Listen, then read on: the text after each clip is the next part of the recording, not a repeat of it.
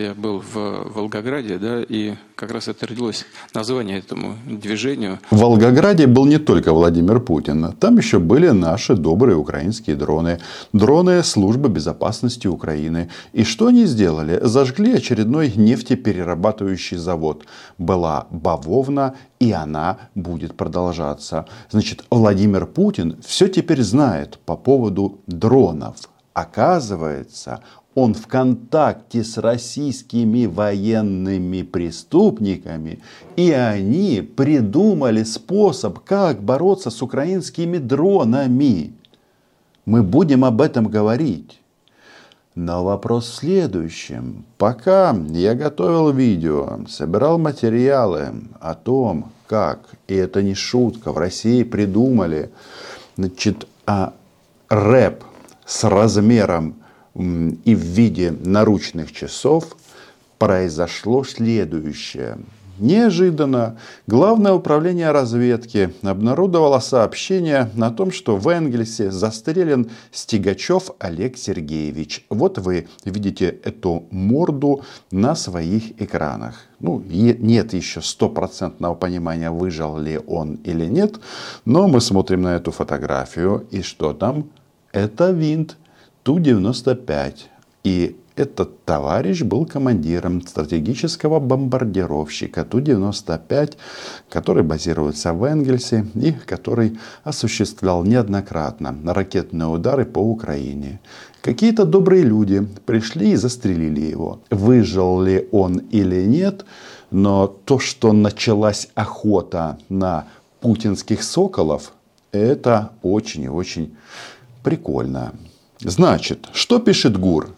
Мы знаем ваши имена, адреса, номера автомобилей, привычные маршруты и привычки. Сообщает наше специальное ведомство. От себя добавлю, что известны еще а, фамилии ваших жен, в какие школы ходят ваши дети, а, известны адреса ваших любовниц. И, в принципе, вопрос ликвидации физической российских пилотов – это дело времени. Солидарны? Подписывайтесь на мой YouTube канал, а мы переходим к главной теме этого выпуска – борьба с беспилотниками Украины. Вот в Волгограде уже все поразили, причем а, как-то Министерство нападения маршала Шойгу говорило о том, что и в Белгородской области, и в Ростовской области все они сбили, а вот в Волгоградской области не удалось Возможно, это связано с тем, что оттуда Оля Скобеева, и она, соответственно, сгладила не только команду ракетного катера «Ивановец», но и всю Волгоградскую область. Путина проинформировали. Знают точно, что это важно, потому что в, в, в контактах, в ежедневных контактах с военными, э, с ребятами, которые воюют непосредственно там, значит, на передке, э, все это ясно. Вот сейчас только с утра разговаривал с Генштабом ну, на одном из участков конечно, сложность ситуации связана как раз с беспилотными летательными аппаратами. Но это практически везде так. Прикрывать и гражданские объекты, инфраструктурные, потому что мы видим, как ведет себя эта власть бьет по гражданским объектам, их прикрывать нужно, и границу надо прикрывать. У нас основные деньги сейчас мы вкладываем в возрождение микроэлектроники. Для чего нужна микроэлектроника? Чтобы делать наручные рэбы, чтобы каждого российского солдата это спасло от смерти.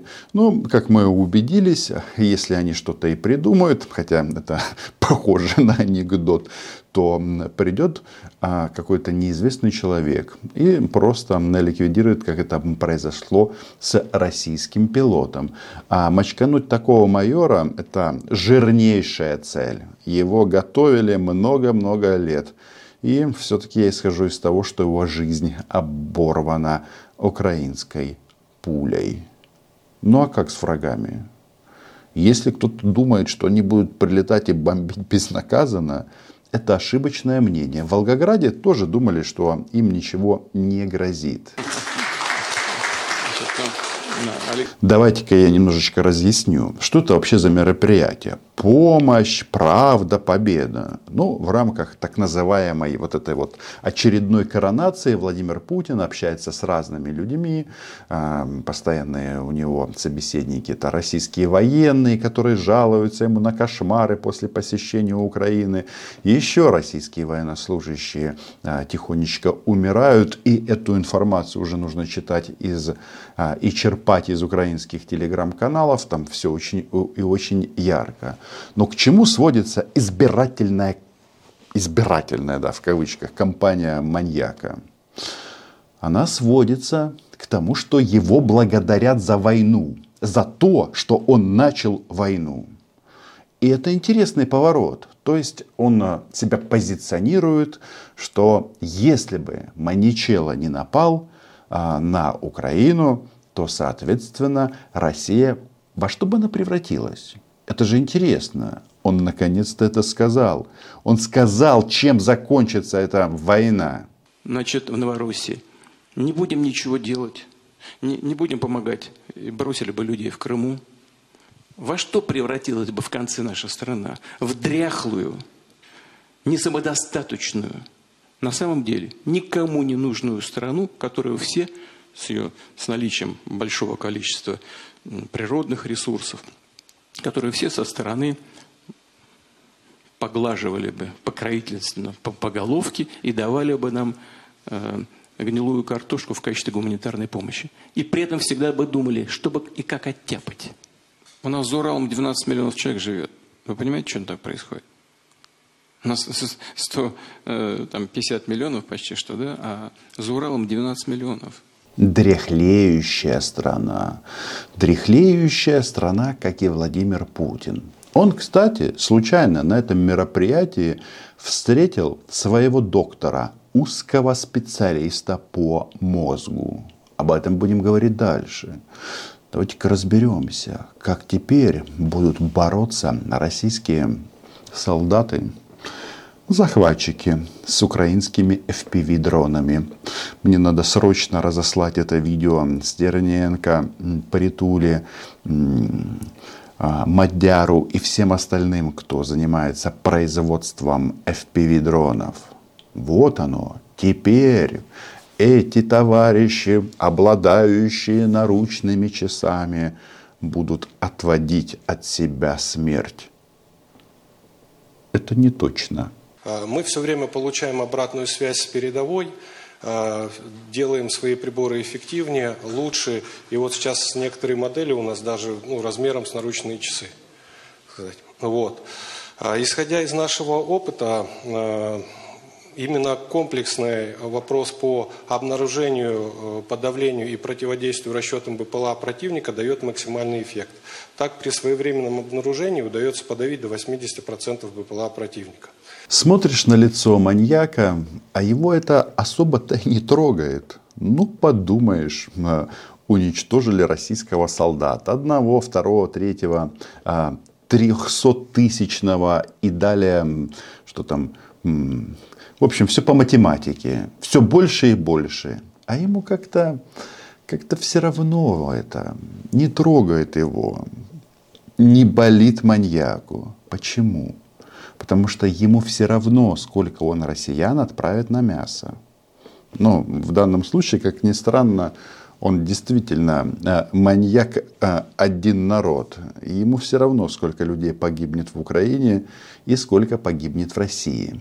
Исходя из этого, я думаю, что они себя кем там называли раньше, старшие братья.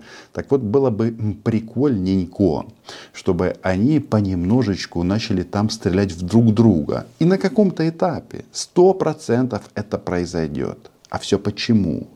Потому что Маничело создал а, условия, при которых страной, ну в смысле Рашей, управляет умственно неадекватный человек, и докторов он реально к себе не допускает. Доброго здоровья, уважаемый Владимир Владимирович. Вы доктор? Да.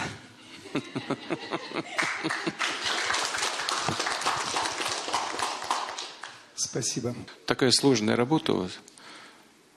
Так, я не знаю. любимая. Я, я не представляю, как это может быть любимой. Работа в мозге ковыряться. Просто это ужас какой-то. Ну, это вот такая у людей такое, ведь мы так душа и сердце настроены так, чтобы помогать людям. Это миссия.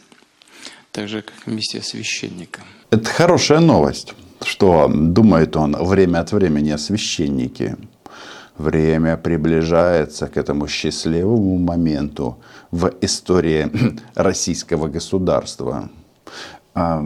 Маничела этот доктор рассказывал о том, что ему тоже нужны деньги для того, чтобы оперировать. Он там рассказывал, как он делает операции российским солдатам на мозге, делает их очень качественно, что они, придя в себя, сразу бросаются вперед. Как вы только скажете, дайте денег на что-то, это сразу в ответ услышите плач Ярославны, что денег нет. Говорят, отправьте нас снова в Украину.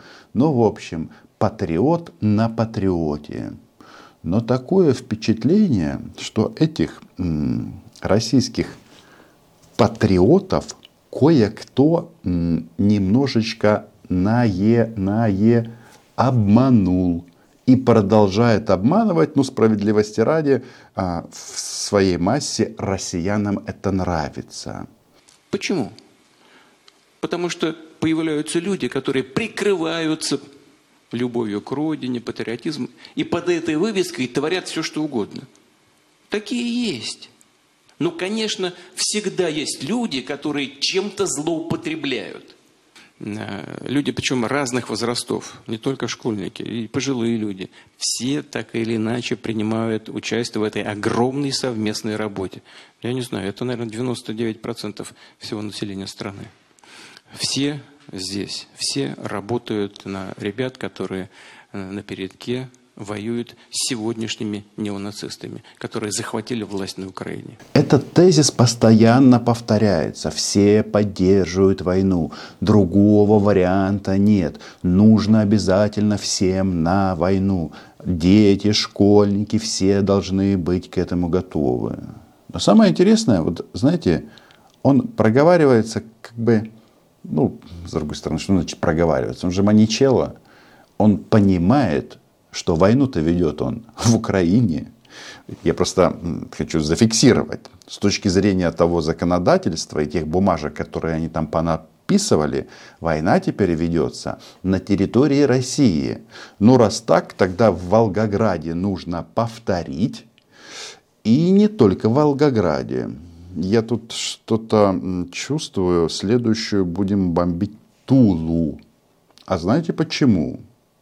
Дело в том, что он же общается здесь с разработчиками российского вооружения, а они постоянно сливают явки, пароли, координаты. Тула – жирная область. Есть смысл там разгуляться нашим БПЛА и ракетам. Во-первых, это не очень далеко – значительно ближе, чем Санкт-Петербург и Волгоград, а с другой стороны, там дофига военных заводов.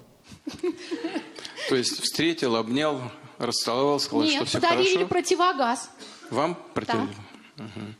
Ну, да, короче, нужно все-таки попробовать подвигать, да, вашу идею по, по, поэнергичнее, ну, здесь, да? ну, я не знаю, там огнеметчиков не так много, да, санцепеков, ну, сколько у нас, не очень. А вот танкистов бронетранс... и водителей там бронетехники – да, их, э, их очень Санци, много. Санцепеков все больше и больше. Конечно, Маничел рассказывал, что все российское оружие, оно не имеет аналогов, оно самое лучшее.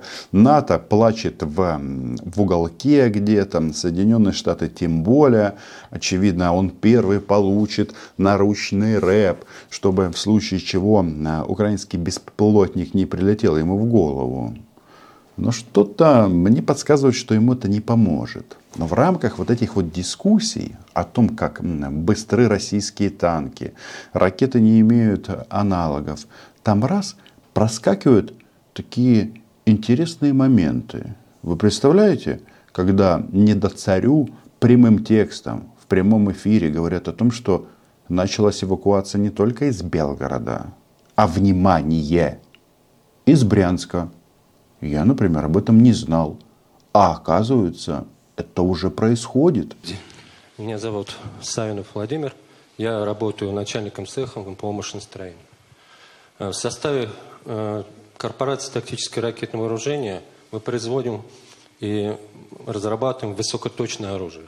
Город Реутов, Московская область. Э, Координаты записаны, переданы куда следует. Ребята ракеты разрабатывают.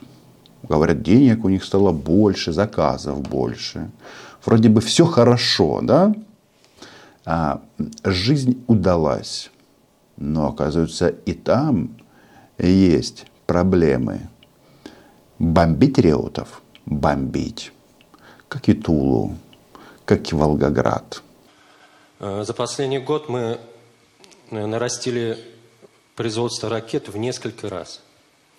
Множество людей, которые э, трудятся у нас и э, над поставленными задачами выполняют все в срок, прежде всего интересует квартирный вопрос. Коллектив у нас за последние полтора года значительно вырос. И четверть, э, 40% из них – это молодежь. И э, где-то треть, к сожалению, не имеет собственной квартиры. Все благодарят Маничелу за войну и просят денег. Все подчеркивают, что его решение начать войну было очень-очень правильным.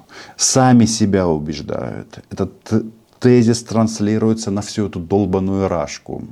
Обязательно нужно было напасть, по-другому никак, никак, ни, по-другому экономика не росла, а, не росла, соответственно, демография, все было очень плохо. И вот в 23-м, м, простите, в 22 году а, полномасштабное вторжение и этот национальный триумф. А, э- эякулируют друг на друга, фонтанируют и радуются. Но есть одна проблема у Дениса из Брянска. Почему, к сожалению? Ну, Это хорошо. Да, хорошо. При этом есть, э, при этом некоторые работники вынуждены были отказаться от приобретения жилья, потому что после озвучивания банка процентов. Вот живой пример. Э, Ко мне пришел в цех молодой парень, следствие сборщик изделия. Э, Денис приехал из Брянска. Вы сами знаете, какая сейчас там сложная ситуация. Э, Недавно женился, Маничелло, естественно, сразу спросил, сколько детей у Дениса. Детей у Дениса нет, и, надеюсь, не будет. Но почему про детей он спрашивает? Потому что ему нужны солдаты. Но вот это вот, вы сами знаете, какая там ситуация. А что в Брянске не так? Клинцы бомбили, недавно было. А про Брянск что-то не слышно. Удивительно. Удивительно, почему ни ГУР, ни СБУ об этом не сообщили. Что в Брянске-то беда. Беда не приходит одна в Тулу и Волгоград. Она приходит и в Брянск. Это хорошо. Так и должно быть. И так будет продолжаться до того момента, пока Маничелу не уговорят там на болотах. Его или угомонит украинский дрон, или россияне. Еще раз подсказываю, табакерка, а, ломик подходит, а, топорик для рубки льда тоже. Интересует результат. Потому что у маньяка, у него там все, ну, скажем так, немножечко в голове смешалось. Он, например, сообщает, что год назад, это уже когда было полномасштабное вторжение, вы представляете, Украина пыталась зайти и освободить Донецк. Кто-то об этом слышал? Наверное, ему тувинский дегенерат на ушко нашептал. И что там произошло? Значит, Украина пробовала освободить Донецк. Мне неизвестно о таких фактах. И в результате этого Путину доложили, что они прослушивали э, разговоры в танке, в украинском танке. Наверное, с помощью наручного рэба. Пока вы говорили, здесь у нас в зале была полная тишина. Э, И э, ваш рассказ не нуждается в комментарии. Я даже добавить ничего не могу и не хочу к этому добавлять. А, то, что называется ВСУ, это превратилось, конечно, в такую террористическую организацию. Стреляют по, а, по машинам скорой помощи. Вы знаете, я помню еще некоторое время назад, год назад, не, помню, да, я не говорил об этом. У нас ничего такого секретного здесь уже нет. Перехват был просто, когда бронетехника ВСУ пыталась войти в Донецк перехват. Просто танкисты между собой разговаривают по, по связи в танке. Значит, из дома вышел местный житель. Ну, из частного дома. У него там семья, там дети где-то бегают. Вот этот один из танкистов, солдат ВСУ, взял и застрелил его. А он вышел в, этих, в спортивном костюме. Второй его спрашивает, зачем ты это сделал? Ну как зачем? Чтобы Владимиру Путину было о чем рассказать о том, что каратели, а, плохие люди, преступники и всякое такое. Да? А чего это тут а, Маничелу-то на откровение так потянуло? А есть этому объяснение. Тут какая-то ненормашка говорит, что из Донецка. Очень рада тому, что Рашка пришла в Донецк. Очень интересно. Да? И говорит, что такого при Украине счастья-то не было. А что там изменилось при приходе Российской Федерации? Вот к, к царю в ножки кланяться, тоже за войну поблагодарила. Кстати, что там, сильно отодвинули от Донецка, да? По-моему, местами украинская армия приблизилась к, к Волгограду. А ну-ка давайте послушаем эту м, товарищ м, коллаборантку. Где это? улучшения при Владимире Путине? Я приехала из Донецка. 43 года работаю в Республиканском центре экстренной медицинской помощи и медицины катастроф. Все наши жители и медработники благодарят вас за то, что вы вступились и приняли нас в Российскую Федерацию. Нам сейчас очень тяжело. Мы обслуживаем не только жителей города, раненых бойцов, нам в последнее время стали помогать новыми автомашинами, новым медоборудованием, которого у нас не было при Украине. Я работаю 43 года, но я такого не видела. До оккупации Донецк был второй столицей Украины и был упакован во всех смыслах этого слова, в том числе в части медицинского оборудования. И скорой помощи, чего там не было только. Было все. Просто этой э, женщине, коллаборантке с пониженной социальной ответственностью, хочется сказать, ты что на Украину-то роток свой гнилой открываешь? Ты же живешь э, последних сколько? 8 лет бомбили Донбасс. Ты же живешь уже, вы, как вы нам говорили, в республике.